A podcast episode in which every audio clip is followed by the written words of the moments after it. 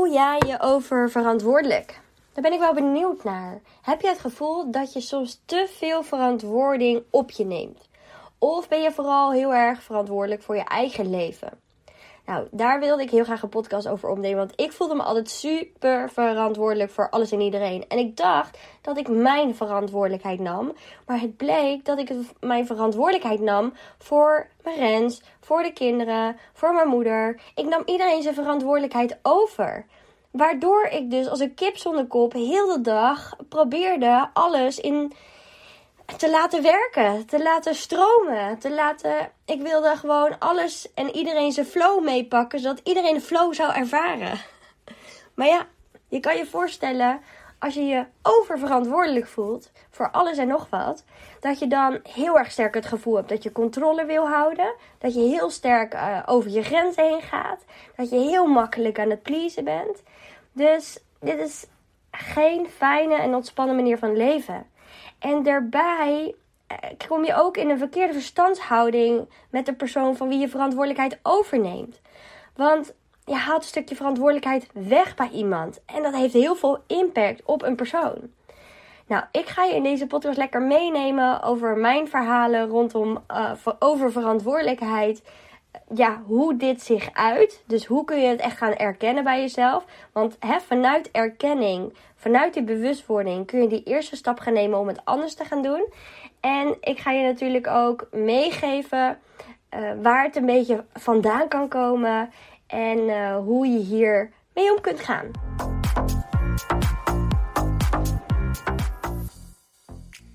Nog steeds met mijn corona-snotneus zit ik hier achter mijn bureautje. Lekker op een bureaustoel naar buiten te kijken. En de zon schijnt gewoon alweer. Het is echt fantastisch weer. Um, wij moesten nog eh, binnen blijven. Nu heb ik nog wel klachten. Ik ga wel naar buiten om een rondje te lopen, et cetera. Maar ik eh, ben nog al heel lang niet naar een supermarkt geweest of iets gedaan ik gok eigenlijk zo. Volgens mij mag het officieel wel weer. Maar dan moet je weer klachtenvrij zijn. Ik weet allemaal niet zo goed meer de regels. Dus ik duik er nog wel een keertje in. Maar nog steeds zit jij heel uh, veilige afstand bij mij vandaan. En kan je lekker deze podcast luisteren. Kenmerken van oververantwoordelijkheid voelen is dus dat je je overal verantwoordelijk voor voelt. En je voelt je dan ook altijd verantwoordelijk voor van alles en nog wat. En je voelt je dan ook voor iedereen verantwoordelijk. En je wilt dat het goed komt of dat het goed gaat. En daarom trek je ook snel werkzaamheden naar je toe, bijvoorbeeld op werk. En omdat je de touwtjes in handen wil houden. Dat herken ik wel toen ik nog op een gegeven moment bij Fris werkte. Toen eerst werkte ik alleen, dus hè, kon ik alles gewoon lekker fixen en regelen. En op een gegeven moment kreeg uh, ik er een collega bij. En dan wilde ik ook heel graag de dingen die ik zo bedacht had, wilde ik dan ook zo op mijn manier doen. En dan ging ik ook checken of zij dat op die manier deed. En als zij dat dan anders deed, ja, dan kreeg ik daar ook een beetje een kriebeltje van, zou ik maar zeggen. Dus voelde ik me ook heel eh, verantwoordelijk voor. Nou ja, nee zeggen vind je dan vaak moeilijk, want je weet dat het uh, goed komt wanneer je dus zelf juist die taak uitvoert. Nou, bij verantwoordelijk voelen, want dat is ook de reden dat ik nu deze podcast maak, is dat je je vaak heel schuldig kan voelen wanneer iets verkeerd gaat. En je stelt nogal hoge eisen aan jezelf hè, als je je heel verantwoordelijk voor alles voelt. Dus je schuldig voelen of teleurgesteld raken, dat, dat gebeurt heel snel en heel makkelijk. Ik, mijn vorige podcast gaat geloof ik over schuldgevoel ook. Dus als je daar meer over wil weten. Je zegt snel sorry of je excuseert je bij bepaalde ongemakken. Dus dan neem je bijvoorbeeld verantwoordelijkheid op je voor de ander. Nou, dat herken ik ook wel. Um, als bijvoorbeeld Renze rommel heeft gemaakt in huis. En uh, er kwam iemand in één keer spontaan op bezoek. Dan zei ik, oh, sorry voor de rommel. En, uh, nou, is misschien een slecht voorbeeld. Maar die Rens gemaakt heeft. nee, nee, nee. Dat is een grapje. Maar dat je heel erg een soort van plaatsvervangende schaamte hebt. Ken je dat? Oh, ik deed dat vroeger wel bij mijn vader dat mijn vader dan kon uitvallen tegen medewerkers. En dat ik dan naar die medewerkers toe ging en zei van ja, hij bedoelt het niet zo hoor. Hij heeft gewoon even een slechte dag. Weet je wel, dan nam ik heel erg ja, zijn verantwoordelijkheid op mij door met personen in gesprek te gaan. Wat eigenlijk helemaal niet mijn taak is natuurlijk. Maar je kan je ook verantwoordelijk voelen voor dingen waar je helemaal geen invloed op hebt. Uh, hebt. En, en dat geeft een super machteloos gevoel. daar word je ook heel onzeker van. Dus oververantwoordelijkheid doet heel veel met je ook. Dus ja, het, grijpt al je. Het is echt energievreter. Dus energie ze sluit bij je weg. Uh, en je wordt er super onzeker van, omdat je dingen in de hand wil houden. Je wil controle houden over dingen waar je helemaal geen controle op hebt. Nou ja, je geeft ook anderen weinig vertrouwen eigenlijk. Want je kunt het zelf moeilijk loslaten. Dus daarmee zend je ook uit naar de ander van nee, ja, ik kan het beter, dus ik doe het wel. waarmee de ander kan interpreteren, oh oké, ik, ik doe het niet goed. Dus je maakt jezelf daarmee ook een soort van beter, groter. En de ander maak je daarmee ook een soort van kleiner en minder. En vaak eh, ook een kenmerk is dat je bijvoorbeeld geen minuut te laat komt op je afspraak. Maar dat je juist eerder een kwartier van tevoren al zit te wachten. Hm, zo was ik ook altijd. En dat je als eerste op de vergadering of werkoverleg uh, terwijl de anderen allerlaatste moment nog binnenkomen binnenstrompelen, zit jij daar al netjes helemaal voorbereid, tip-top uh, aan tafel. Wat ook natuurlijk wel een kracht is, hè. Dus, maar je kan je ook regelmatig bijvoorbeeld gefrustreerd of geïrriteerd voelen omdat het niet lukt. Of omdat het anders gaat dan je had verwacht of gewild. En bij mij was het zelfs zo dat ik op een gegeven moment niet meer ergens op kon verheugen of zo. Want als ik me ergens op verheugde, dan had ik het helemaal zo, al die scenario, hele scenario in mijn hoofd, hoe ik het dan wilde. En mensen konden nooit aan dat plaatje voldoen. Want ik had een hele hoge verantwoordelijkheidsgevoel. Maar andere mensen ervaren dat niet op die manier. En dan word je heel makkelijk teleurgesteld. Dus ja, bij mij ging dat stukje ook echt uit van... Oké, nou, dan ga ik wel niet meer zo op verheugen, weet je wel. Omdat je dan bang bent om teleurgesteld te worden. Maar dat neemt wel het geluk van je leven neemt dan af. Je plezier in je leven neemt dan af. En dat is zo zonde. Als jij je heel verantwoordelijk voelt, wat ik dan heel erg herken in mijn relatie, dat zie je ook veel, hè? dat de een heel verantwoordelijk is en dat de ander een soort van heel makkelijk is. Of misschien zelfs wel een beetje luid tussen aanhalingstekens in jouw ogen.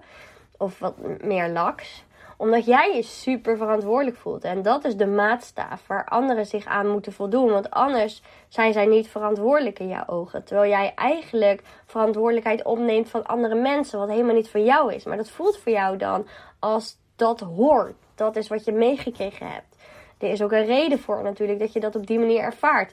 Soms komt dat uh, uit je opvoeding, uit bepaalde normen en waarden die je hebt overgenomen of die je zelf hebt opgelegd wat jij, waar jij aan moet voldoen. Dus daarmee stel je ook hele hoge eisen. Vaak komt perfectionisme ook daarin terug. Dus als jij heel erg zelf continu alle verantwoordelijkheid op je neemt, dan creëer je om je heen luie mensen. Dan lijkt het alsof jij altijd degene bent die keihard aan het rennen is. Terwijl, en dat is ook zo. En dan omdat jij zo hard aan het rennen is en dat de maatstaf is, lijken andere mensen dus lui of um, alsof ze lak zijn, alsof het ze niet interesseert. Alleen hier neem, hiermee ontneem je dus de ander de mogelijkheid om zelf in beweging te komen. Om zelf te zorgen dat de zaken goed verlopen. Om zelf in eigen behoeftes te voorzien. Of om zelf keuzes te maken op basis van eigen inzichten. Omdat jij alles aan het invullen bent voor de ander. En dat herken ik wel. Rens die zei ook altijd, ik was jaren geleden nou, jaren geleden klinkt heel intens, maar tot zeker drie jaar terug of zo, was ik altijd heel nauwkeurig. Hè? In huis ook. Alles moest gewoon spik en span, helemaal opgeruimd, netjes, gedweld. Ik stofzuigde ook heel netjes, elke week dweilen. De wc's, alles ging volgens vaste. En dat doe ik nog steeds, maar hè, ik kan het ook af en toe een keertje loslaten. Het hoeft niet meer zo strak. Maar toen was het echt, wat er ook gebeurde, ik moest dat Want ik voelde me super verantwoordelijk. Dus dan ging ik opruimen alweer. En dan zei Rens bijvoorbeeld met de keuken opruimen altijd. Schrappig, want nu is het andersom. Zei die altijd van, uh, ja, maar je bent ook zo... Dan zei ik tegen hem, ja, ik zou het fijn vinden als je ook de keuken opruimt. En dan zei hij, ja, maar jij bent altijd eerder dan ik. Voordat ik het door heb, heb jij het al gedaan. En dat doe je dan omdat je er anders aan stoort. En omdat het voor jou in jouw ogen het meteen moet. En dat is ook een stukje controle natuurlijk. Is ook, maar dat komt ook vaak weer uit die verantwoordelijkheidsgevoel wat je ervaart. Of dat je denkt dat jij het beter kan dan je partner. Stiekem irriteer je eraan. Maar ja, weet je, maar doordat je dat gelooft, maak je jezelf dus helemaal gek. Want is het zo, weet je? Is het zo dat jij dat echt beter kan dan de ander? Als je nu denkt ja, dan is het een overtuiging die jij dus gelooft, waardoor het zo verloopt. Want doordat je iets gelooft, voel je iets, stap je een bepaald gedrag, heb je gevolgen van. Dus het hoeft helemaal niet zo te zijn. Dit is iets hoe je het hebt, zelf hebt gecreëerd. Dat is heel mooi, want je creëert alles zelf in je leven. Dus het is een hele interessante. En hetzelfde met keuzes maken op basis van je eigen inzichten. Ik vond dat stukje weer heel erg lastig. Ik, vond, ik twijfelde altijd best wel veel. En ik kon niet zo goed voelen, dacht ik. Maar ik voelde wel. Maar ik kon het onderscheid niet ervaren tussen wat ik ervaarde in mijn hoofd en wat ik voelde in mijn hart. Gelukkig kan ik dat nu wel. Maar dan ging ik ook heel erg mijn keuzes weer bij Rens neerleggen, bijvoorbeeld. En dan ging ik hem dus verantwoordelijk maken voor de keuzes van mezelf. Dus dan leg je weer de, de verantwoordelijkheid in één keer bij iemand anders die eigenlijk jij mag maken. Dus het is heel interessant als je dat stukje verantwoordelijkheid neemt. En dat is echt een hele grote kracht voor mij. Ik zie precies waar mensen wel hun verantwoordelijkheid nemen en, en niet. En uh, hoe ze dat kunnen doen. En wat ook goed voor jou is als persoon. En door juist dus de juiste vragen te stellen aan jezelf. Ja, ga je dus je eigen leven kunnen creëren. En ga je dus ook meer vanuit jouw potentieel leven. Dus je gaat meer kunnen groeien. Omdat je je veel meer op jezelf richt. En kijkt waar jij de dingen anders kunt aanpakken. En dat je veel beter jezelf leert kennen. Omdat je heel, heel erg gaat kijken naar hoe jij je voelt. En wat jij wilt. En omdat je continu bezig bent met de ander erbij. Heb je op een gegeven moment niet meer het onderscheid of het nou over jou gaat, wat je voelt, of als het over de ander gaat, wat je voelt. Alles gaat door elkaar heen. Dus hoe meer jij dus verantwoordelijkheid neemt alleen voor jouw stukje, hoe beter jij jezelf gaat begrijpen en hoe beter jij in verbinding komt ook met andere mensen. Want als jij je zorgen maakt of je wel op tijd uh, het eten binnenkrijgt van picknick, om op tijd te kunnen eten, omdat je tussen 6 en 7 het eten verwacht en geen zin hebt om om 7 uur nog te gaan koken, dan maakt de ander zich bijvoorbeeld geen zorgen. Maar als jij vindt dat de ander keuzes moet maken, dan is de ander daar helemaal niet mee bezig. Dan betekent dat, dat gebeurde ook in de relatie tussen mij en Rens. Dat stukje voelde ik me dus niet zo verantwoordelijk. Of vond ik moeilijk vanuit onzekerheid en het niet zo goed kunnen voelen. Waardoor Rens heel vaak voor mij dingen ging invullen. En ik op een gegeven moment nog moeilijker wist wat ik nou wilde en wat ik nou belangrijk vond. Want ja, ik volgde vooral zijn keuzes op. Maar ja, wie zegt dat zijn keuzes goed zijn voor mij? Snap je? Dus of je vindt dat de ander stappen moet nemen om bijvoorbeeld te gaan solliciteren. Of uh, weet ik veel, vacatures dus te gaan zoeken. Als jij dat dan doet, jij gaat allemaal linkjes doorsturen naar iemand. Dan gaat die natuurlijk helemaal geen vacatures meer zoeken. Want ja, super makkelijk als jij dat allemaal doet. Of als jij bang bent dat er iets misgaat en daarvan wakker kunt liggen, dan zul je merken dat jouw relatie, oh, in je relatie, dat, dat jouw partner gewoon eigenlijk super chill kan slapen. Want ja, jij maakt je al druk. Hij hoeft er niet meer druk om te maken. Jij zit er al mee in je hoofd. Er is in ieder geval iemand die zich daar, die, daarmee bezig is. Dus als jij anderen in beweging wil krijgen, dan is het de bedoeling dat jij dus niet die beweging maakt, maar dat iemand anders die beweging maakt. En dat zie je ook heel erg bij kinderen. Kijk, als ik uh, de hele Gent ga aankleden, en dat is wel een beetje zijn valkuil. Hij, hij, wil het graag. Hij vindt het makkelijk, denk ik ook, dat mama het doet. En hij vindt het irritant om zijn sokken aan te doen. En ze zitten dan strak en niet alle sokken zijn even makkelijk. En kijk, dan hoeft hij het niet te proberen als ik het doe natuurlijk. En dan probeert hij te onderhandelen, et cetera. Maar als ik altijd hem ga aankleden, gaat hij het natuurlijk nooit leren. Maar dat is met alles zo. Dus ook als je dingen wegneemt bij collega's op werk, weet je. Dat je denkt, nou, ik doe het wel. Ik doe het wel. Ik doe het wel. Als jij continu zegt, ik doe het wel, dan gaat die ander daar ook nooit iets mee doen. Want dat is dan sneller, dan hoef je het niet uit te leggen. En ik snap het allemaal. Maar ja, als je één keer daarin investeert, want dat is ook investeren, het durven loslaten, ervoor openstaan, openstaan voor veranderingen, voor nieuwe dingen uit je comfortzone stappen. Want dat is het dan waarschijnlijk voor jou. Het is makkelijker om het zelf te doen dan het helemaal te gaan zitten met iemand en het uit te leggen. Dan ontstaat er groei. Ook bij jou en ook bij die ander. Anders hou je jezelf eigenlijk net zo klein als de ander. En je leeft niet echt je mooiste leven. Eigenlijk helemaal niet. Dat denken we vaak wel. Maar als ik nu zie, nu ik dus die verantwoordelijkheid bij anderen laat en helemaal mijn eigen verantwoordelijkheid heb genomen, daarmee creëer je jouw leven met wat jij belangrijk vindt, wat jij wilt, hoe jij wilt dat je leven eruit ziet. Het creëert ruimte om over jezelf na te denken. Dus zie je de cirkel waar je in belandt als je je oververantwoordelijk voelt. Kijk, wie doet het dan? Hoe meer de ander um, ja, loslaat wat zijn eigen verantwoordelijkheid is, hoe harder jij dan ook waarschijnlijk gaat lopen. En dit is dus zo'n visuele cirkel waar je in belandt. Hoe harder je loopt, hoe luier de ander wordt. En wat je zou willen bereiken, bereik je daar helemaal niet mee. Althans, niet op die manier, niet op, op de juiste manier in mijn ogen. Dus door je oververantwoordelijk te voelen en door je gedrag, dus dan ook echt dingen over te nemen en zo, hou je het gedrag bij de ander dus in stand. Als je je oververantwoordelijk voelt, dan geeft dat vaak ook gevoelens van onmacht. En als je onmacht ervaart, dan reageer je daar weer op door stress, door controle willen uitoefenen, wat er niet is. Hè. Dus gewoon een illusie natuurlijk, want je kan niet overal, ja, je kan niet alles in control hebben. En dan ga je dus scenario's uitdenken, dan ga je piekeren. Dat is dat gevoel wat onmacht geeft. En daar word je heel ongelukkig van hoe je ook trekt, duwt of gaten dichtloopt, je krijgt dus de ander niet in beweging op die manier. Nou, het is denk ik in ieder geval wel heel helder dat het je heel veel energie kost. Dat je er uitgeput van raakt, dat je afgemat wordt en dat je leeggezogen wordt. Want dat is eigenlijk wat er gebeurt als je zoveel verantwoordelijkheid voor jezelf of en voor de andermans leven voelt.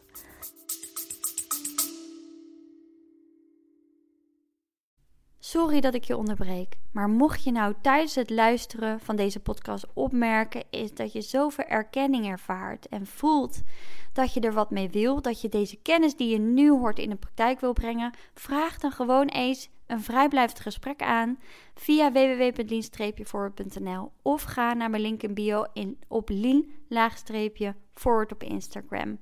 En dan kletsen we even over jouw uitdaging, je verlangens. Dan kan ik direct die rode draad eruit pikken waar jij mee aan de slag mag gaan. En dan kunnen we kijken en mag jou voelen of later beslissen zelfs nog of jij in eventueel het ene, één traject zou willen stappen. Dus wie weet ga ik je zien.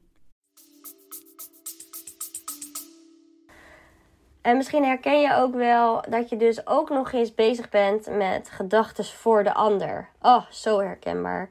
Bij mezelf is dat ik heel erg bezig was. Rens, die, die was nooit zo bezig met zijn planning. Dus als hij dan, hij werkte toen nog bij Defensie. En dan uh, had hij bijvoorbeeld afspraken in zijn agenda. Dat hij naar de tandarts moest. Of dat hij een gesprek had ergens. Of er was iets met de kinderen, consultatiebureau. En dat hij iets moest regelen op zijn werk. Of geen idee dan eh, kon ik die verantwoordelijkheid niet bij hem neerleggen. Nee, ik was altijd bezig met Rens zijn agenda en met mijn agenda en met alles van de kinderen. Ik was echt een wandelend hoofd, omdat ik helemaal vol zat met ja, voor hem wat hij allemaal moet regelen en voor mij wat ik allemaal moest regelen en wat allemaal voor de kinderen belangrijk was. En dan krijg je dus ook zo'n verstandshouding in relatie met. Uh, heb je al brood gesmeerd? Of uh, heb je nog wel die banden opgepompt? Of heb je, uh, denk je aan dat je een half uur eerder moet beginnen. En dat je dus de hele tijd bezig bent met de ander. Waardoor de ander dus ook niet leert nadenken over zichzelf. En op een gegeven moment had ik het ook heel erg door. En toen dacht ik, nee, dit is niet de manier. Ik, op een gegeven moment leerde ik dat stukje verantwoordelijkheid nemen voor mezelf, voor mijn eigen leven. En ik ging mijn valkuilen tegen zien. En dit was een hele belangrijke grote. En dit ging ik stapje voor stapje loslaten. En ik merkte ook dat Rens ook echt dingen vergat. En uh, weet je, hij uh, kwam echt te laat op momenten. Of hij ging echt, hij heeft al vaker dat hij zijn afspraken nog steeds wel eens. Maar er zit ook een beetje in het aard van het beestje. En dat is oké, weet je. Dat is zijn ding. En nou kan hij mee dealen. En het is niet van mij. Ik ben er niet verantwoordelijk voor. Als hij een afspraak, bijvoorbeeld acupunctuur mist. En hij moet dat dan bijvoorbeeld wel betalen ja, dat is dan aan hem, snap je?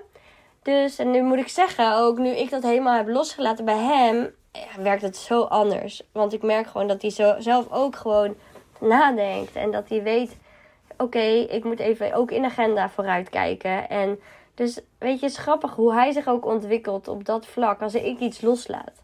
En wat er dan ook ontstaat. En nu in huis bijvoorbeeld is hij degene die altijd opruimt de laatste tijd. Nou is het hij dan, heeft hij dat ook nodig voor zijn gemoedstoestand op dit moment. Dat kan ik nu lekker loslaten. Ik heb het niet meer zo nodig om continu alles super strak te hebben. Hij heeft dat wel wat meer. Dus dan zegt hij soms tegen mij: Het zou fijn zijn als je ook opruimt. Maar dan denk ik: Ja, jij bent super snel. Dus nu zijn de ronden weer gewisseld. Dus heel grappig hoe dat werkt. En nu is het niet zo per se dat hij zich oververantwoordelijk voelt, maar dat hij dus zelf nodig uh, heeft om een opgeruimd huis te hebben. Dus als hij dat nodig heeft, dan is dat zijn verantwoordelijkheid en mag hij daarin actie ondernemen. Dat hoeft niet te betekenen dat ik dat voor hem op die manier zoals hij dat wil moet doen. Weet je, want ik voel het niet zo. En dan ga ik dus weer een stukje verantwoordelijkheid van hem bij mij neerleggen. En natuurlijk kunnen we een beetje samen dingen doen. Hè. Het is niet zo dat ik hem alleen maar ga opruimen en ik uh, lekker op mijn kont zit. Nee, als ik er ben, dan ruim ik ook op. Dus het is een beetje uh, voelen of oké, welk stukje is van jou en welk stukje is van mij. Kijk, jij kan ook niet voorkomen dat de ander pijn en verdriet heeft. Dus wanneer je heel erg uh, verantwoordelijkheid voelt, kan je soms het gevoel hebben dat je andere pijn, moeite of verdriet wil besparen. En dat je heel erg bezig bent met oplossingen eh, aanreiken, bijvoorbeeld. Dat herken ik wel bij mijn moeder. Dat ik uh, haar een beetje wil beschermen. Om, dat, ik wil niet dat zij pijn heeft of dat zij uh, problemen heeft met haar. Bijvoorbeeld, stel ze in haar relatie loopt ze tegen iets aan. Dan bespreekt ze dat soms. En dan wil ik heel graag haar daarmee helpen. Maar ik weet ook dat het niet aan mij is. En dat het iets bij haar ligt. Natuurlijk kan ik dingen met haar bespreken. Maar ik hoef het niet op te lossen. Ik hoef niet met mijn stiefvader in gesprek te gaan. En dat heb ik wel eens gedaan. Dat ik, weet je, dat ik wilde dat mijn stiefvader het ging begrijpen. Waarom mijn moeder is zoals ze is. En dat kan heel fijn zijn. Maar uiteindelijk gaat dat niet heel veel bijdragen. Want ja, hij moet het zelf voelen en ervaren. Dus je kan op voorhand heel erg bezig zijn met: hè, ik ben helper en ik ga het voor iedereen wel even fixen. Maar dat werkt niet zo. Iedereen be bewandelt zijn eigen pad. Nou, ook een reden natuurlijk dat je dan heel oververantwoordelijk kan voelen, is ook omdat je dit mee hebt gekregen vanuit je opvoeding. Of dat je heel erg daarmee het gevoel hebt gekregen dat je ertoe deed of dat je gezien werd. Kijk, als jouw moeder of vader heel erg bezig is altijd met oververantwoordelijk zijn. Dus alles voor iedereen zorgen en voor iedereen klaarstaan. En er voor iedereen zijn. En voor iedereen meedenken. En dan kan ik me voorstellen dat jij dat hebt overgenomen. Of dat je er heel erg aversie tegen hebt. Dat kan natuurlijk ook. Maar ook dat je vaak neem je het over en, en zie je dat ook als een soort van lat. Dus, want ja, ja, jij bent 50% je moeder, je bent 50% je vader. Dus als jouw moeder die lat zo hoog legt over verantwoordelijkheid nemen.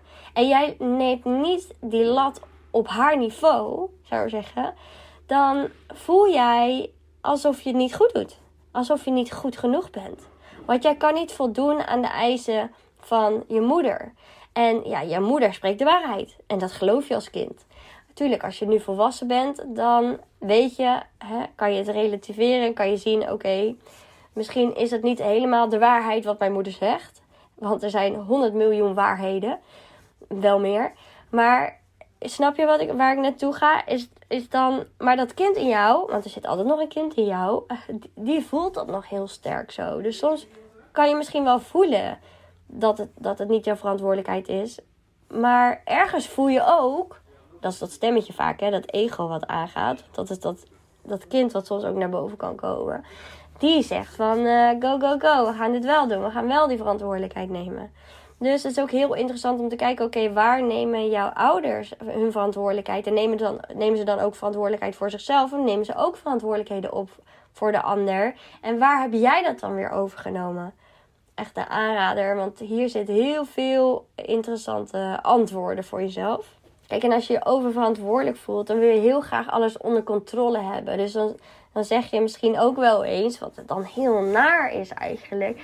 Ik heb het ook gezegd, is ik zou maar eens een keuze maken, want anders kom je nergens. Nou, dat zou ik misschien niet, ja, het kan best zijn dat ik dat heb gezegd tegen Rens.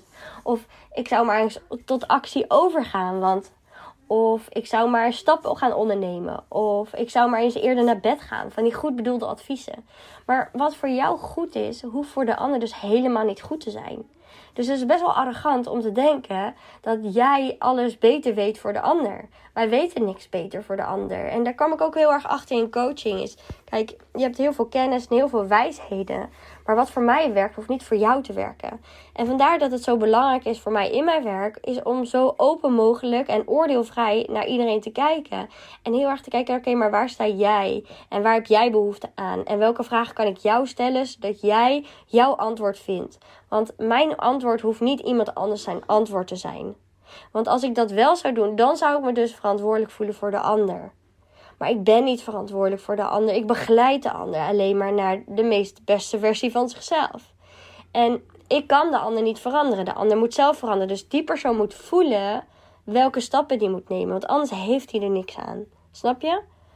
Dus, en, en iedereen is ergens anders daarin in zijn proces. En de een zult daarom mega grote stappen zetten. En de ander die zet gewoon hele kleine muizenstapjes elke keer. En die komt daarin verder. En iedereen doet dat op een andere manier. En iedereen is ook ergens anders in dat proces. Want het is grappig als ik soms aan mensen vraag van... Uh, of soms, dat doe ik altijd. Gaan altijd doelen stellen. Hè? Met één op één coaching sowieso. Maar eigenlijk alles. Ah, met alle trainingen. Ook mijn online trainingen. Ook groepstraject. Ga je doelen stellen. Ga je kijken, oké, waar verlang ik naar? Wat zou ik willen? Nou, vaak weten we wat we niet willen. Dan gaan we op zoek naar wat we wel willen. En dan zie je dat heel veel mensen die bij mij komen lopen tegen precies hetzelfde aan. Is dat ze eh, iets missen, dat ze zich niet goed genoeg voelen, dat ze bevestiging nodig hebben van anderen, dat ze bang zijn om afgewezen te worden. Dat zijn een beetje de basis. Uh, maar daar heeft het ook weer te maken met grenzen overgaan. Je dus te verantwoordelijk voelen, perfectionist, pleasen, control. Nou, je kent het wel. Dus dan eigenlijk een beetje lopen we met z'n allen tegen hetzelfde aan. Maar bij iedereen die um, wil iets anders. Dus iedereen is dus heel ergens anders in het proces. Terwijl we tegen hetzelfde aan kunnen lopen. Dus dat is heel interessant. Je kan ook heel veel van elkaar leren als je iemand anders zijn verlangens en doelen hoort. Daarom heb ik dus nu ook dat groepstraject. Zodat we in een groep ook deze doelen kunnen bespreken. En dat je dus ook bij anderen gaat herkennen van... Oh, oh, dat zou het ook wel bij mij kunnen zijn. En zo krijg je weer superveel inzichten. Want je krijgt niet alleen van mij inzichten. Nee, je krijgt van nog zes tot tien andere vrouwen krijg je inzichten. Dat is natuurlijk mega interessant. Dus dat is dus wat we doen ook in het groepstraject. We gaan ook zeker dit stukje verantwoordelijkheid nemen uh, van een ander uh, oppakken. Dat je, je gaat heel erg verantwoordelijkheid bij jezelf houden. En daardoor ga je heel erg makkelijk kunnen loslaten. We gaan in dat pro proces, het is echt een proces natuurlijk waar je doorheen gaat. Ga je kijken wat wil ik wel en wat wil ik niet. Uh, wat, wat doe ik uit angst en wat doe ik uit liefde? En wat is nou eigenlijk zelfliefde? En vanuit die zelfliefde gaan we heel erg kijken naar onszelf. Oké, hoe kunnen we onszelf gaan liefhebben? Hoe kunnen we zelfcompassie voor onszelf hebben? Hoe kunnen we in zelfacceptatie stappen? En dit gaan we doen door middel van ook begeleiding nog naast de één op eens, of niet één op eens, de groepsessies.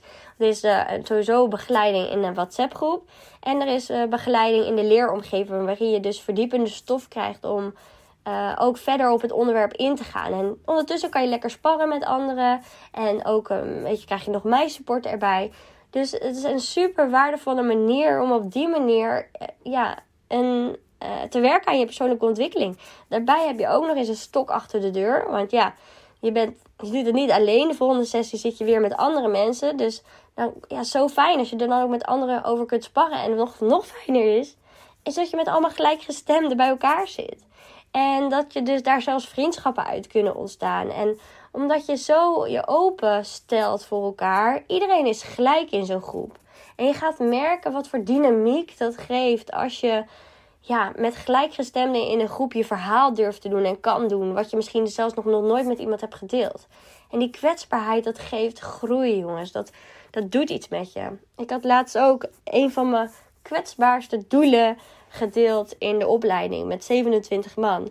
En het, het was, ging echt over een heel uh, kwetsbaar stukje wat ik ook nog niet heb gedeeld uh, in mijn podcast, in mijn Insta. En daar ga ik zeker nog later uh, wel over delen als ik daar meer helderheid over heb. Maar dat doet zoveel. Alleen daardoor kon ik alweer stappen zetten om richting mijn doel te gaan. Dus ja, door het te erkennen eigenlijk als het ware. Nou goed, om nog even terug te stappen om over, uh, over verantwoordelijkheid. Is het dus volgens mij wel helder dat het heel belangrijk is om alleen je eigen verantwoordelijkheid te nemen en alles daaromheen los te laten. Zodat je ook mensen de kans geeft om te groeien en hun proces te, op te volgen.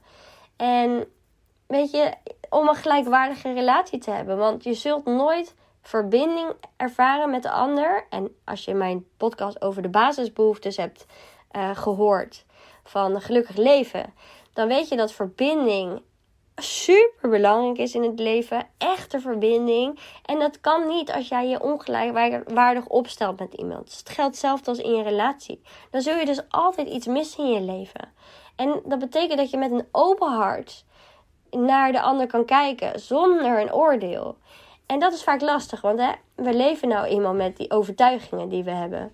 Nou, dit kan je dus gewoon allemaal aankijken. En dit kan je doen in een één op één coaching met mij, als je het fijn vindt om het hè, samen te doen. Dit kan je doen als je in een groepstraject wil en dat je extra inzichten wil krijgen, ook door middel van andere verhalen, maar ook dat je ja, in een groep komt met gelijkgestemden, met mensen die je echt begrijpen. En of je doet het in een online training. Dat kan natuurlijk ook. Ehm, dat je gewoon zelf aan de slag gaat. Dat is de bewust naar rust op dit moment. Maar ik weet niet of die open staat als ik dit uitbreng. Maar goed, moet je maar even kijken. En dan zet je jezelf op de wachtlijst voor de training bewust rust.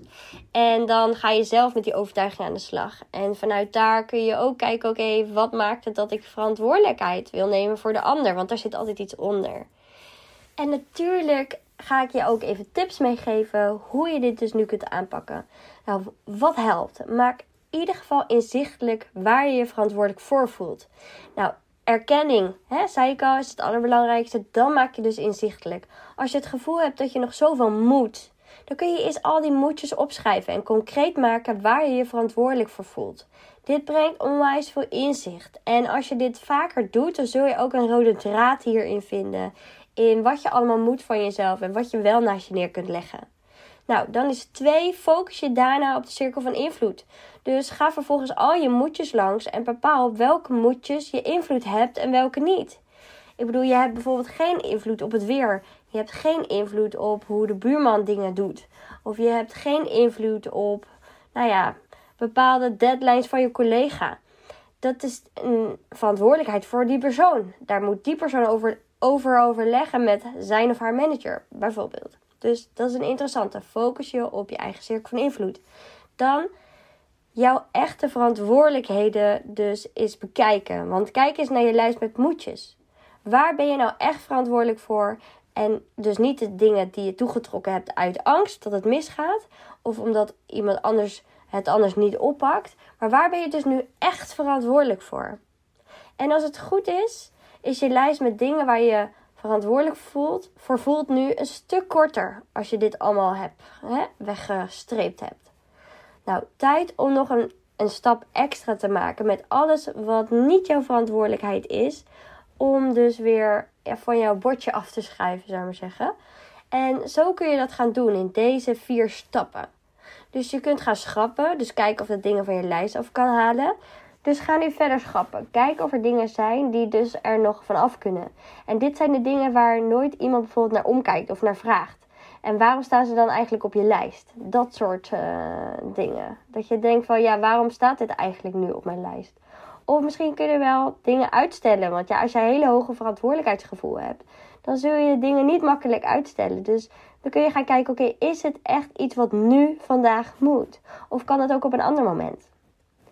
Delegeren gaat je natuurlijk ook helpen. Dus leg de verantwoordelijkheid van dingen terug bij mensen die daar echt verantwoordelijk voor zijn. Ook al denk je dat jij het beter of sneller kunt. Want zo kan, kan de ander nog um, ook eens wat dingen gaan doen. En kan jij eens een keertje wat meer achterover gaan leunen. Of misschien wel die extra pauze gaan houden die je goed kunt gebruiken. En ga reorganiseren. Dus als je alle stappen hebt genomen, kan het zijn dat je nog steeds wel veel verantwoordelijkheden hebt. Dus kijk, kijk eens of je ze dan anders kunt organiseren. Zo deed ik dat ook op mijn werk. Ik ging echt uh, beleid maken, schrijven. En dan ging ik het zo schrijven dat ook andere medewerkers hun eigen verantwoordelijkheden had. Bijvoorbeeld in het stukje dat ik um, reizen organiseerde. Dan ja, waren er een aantal dingen wat ik vond dat zij ook kunnen doen. Bijvoorbeeld een visa aanvragen. Dat is voor mij veel meer werk dan voor hun. Want ik heb ook de namen nodig van hun ouders en et cetera, et cetera. Dus dan kan je zeggen, nou, of jij doet dat, of je maakt een template. En dan moeten zij dat invullen. En dan kan je vanuit daar een visa aanvragen. Dus weet je, zo kun je kijken, oké, hoe kan je het slimmer inzetten? Waarin je dus een stukje van je eigen verantwoordelijkheid hè, kan doen. Maar dat zij ook hun verantwoordelijkheid kunnen nemen. Dus ik hoop dat het een beetje helder is. Ik ben heel erg benieuwd of je jezelf hierin herkent. Want dit is echt heel erg wie ik was. en wie ik dus echt niet meer ben. En waardoor ik merk is dat ik mezelf enorm heb leren kennen. Door dit dus allemaal los te laten. En door dus heel erg mijn verantwoordelijkheid bij mezelf te houden. Dus wil je hiermee aan de slag gaan? Check gewoon even mijn website www.lean-forward.nl slash groepen voor het groepstraject. En anders ga je gewoon naar www.lean-forward.nl Dat was hem. Nou, super. Leuk. Ik eh, hoop je te zien. Doei!